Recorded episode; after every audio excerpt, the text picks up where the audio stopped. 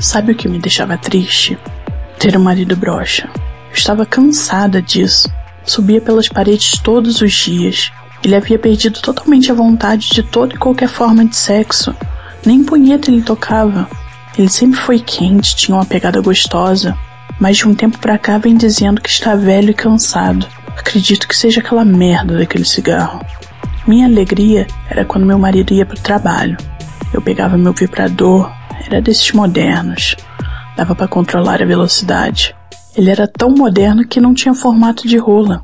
Ele era mais pra entrada da buceta, sabe?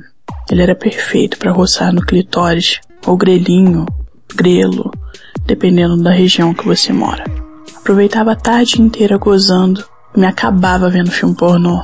Às vezes gozava tanto que meu grelo ficava dormente devido ao uso abusivo do vibrador. ficava triste, pois aquilo quebrava um galho, mas nada iria substituir os dedos e a rola do meu homem. Mesmo sem sexo, tentava tocar minha vida normalmente, dava aula à noite e passava o dia sozinha fazendo tarefas domésticas, lavando, passando, fazia de tudo, mas claro, sempre deixando uma horinha para minha siririca. Um dia meu marido viajou Trabalhava dando palestras motivacionais em empresas, porque a motivação lá em casa, nada, né? Fui levá-lo ao aeroporto. No carro nos despedimos com um selinho, aquela coisa murcha, sem graça. Nem uma rapidinha de despedida eu ganhei. Cheguei em casa naquele dia, não tive que dar aula, ainda bem, estava cansada. Aproveitei para colocar a leitura em dia e beber um bom vinho. Quando você tem um bom livro, as horas passam e você nem percebe. Fui tomar banho, levei meu vibrador, era minha chance de gemer à vontade, sem ficar preocupada se o bonito ia chegar ou não. Afinal, ele achava que mulheres não deviam se masturbar. Ultrapassado. Talvez eu deva acreditar que realmente ele está ficando velho. Antes de chegar ao chuveiro, já sentia minha buceta molhadinha.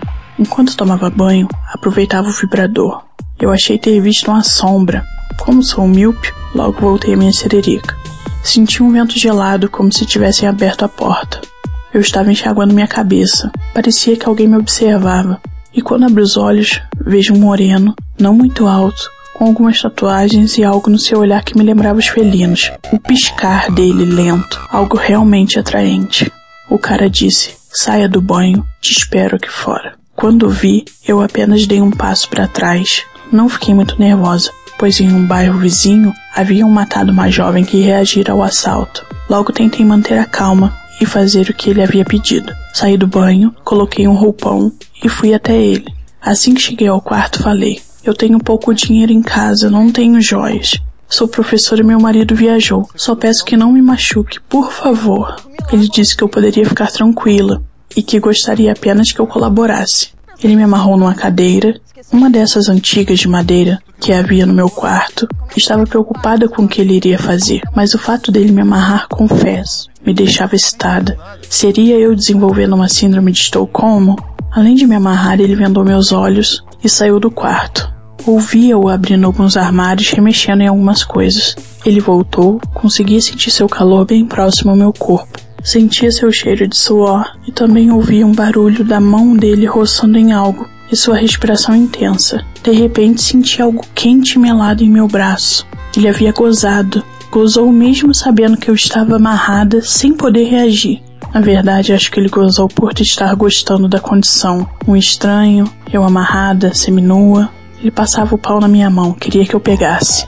Ele dizia: aperta bem forte. Todo o medo que eu tinha estava indo embora. Eu queria senti-lo mais, queria vê-lo, queria chupar seu pau. Ele percebeu que eu estava gostando, me entregando, então decidiu me desamarrar, mas preferiu que eu ficasse vendada.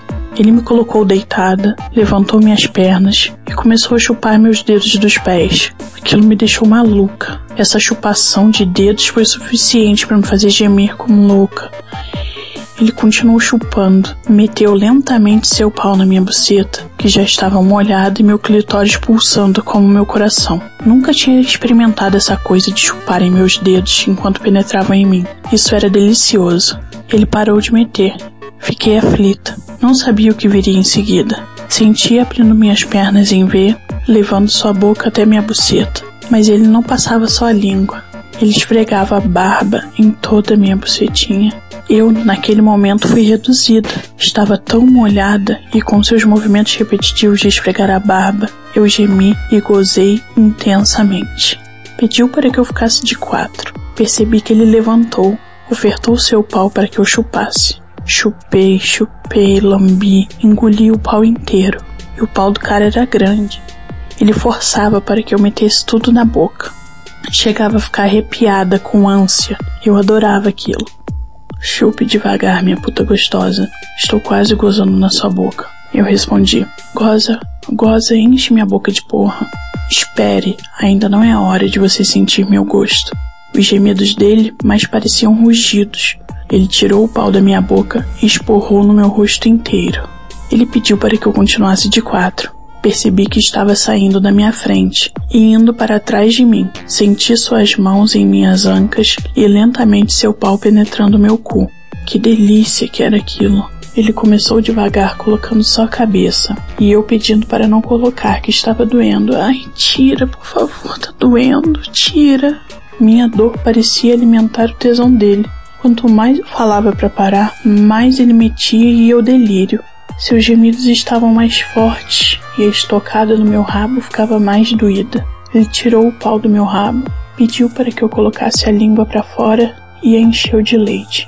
Isso é para você nunca esquecer meu gosto, minha puta gostosa. Eu também não vou esquecer o seu.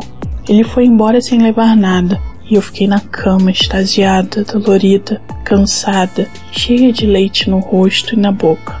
Antes de tomar banho, dei uma olhada na casa para ver se ele tinha levado alguma coisa. Estava tudo no lugar. Tomei banho e deitei nua mesmo. Fiquei pensando na loucura que tinha acontecido. Tanto tempo sem sexo e quando acontece é de uma forma inusitada. No dia seguinte, antes de buscar meu marido, fui até a rádio da cidade e pedi para lerem meu apelo durante a programação. Fui sua puta por pouco tempo e eu adorei ter você. Estarei sozinha semana que vem. Te espero.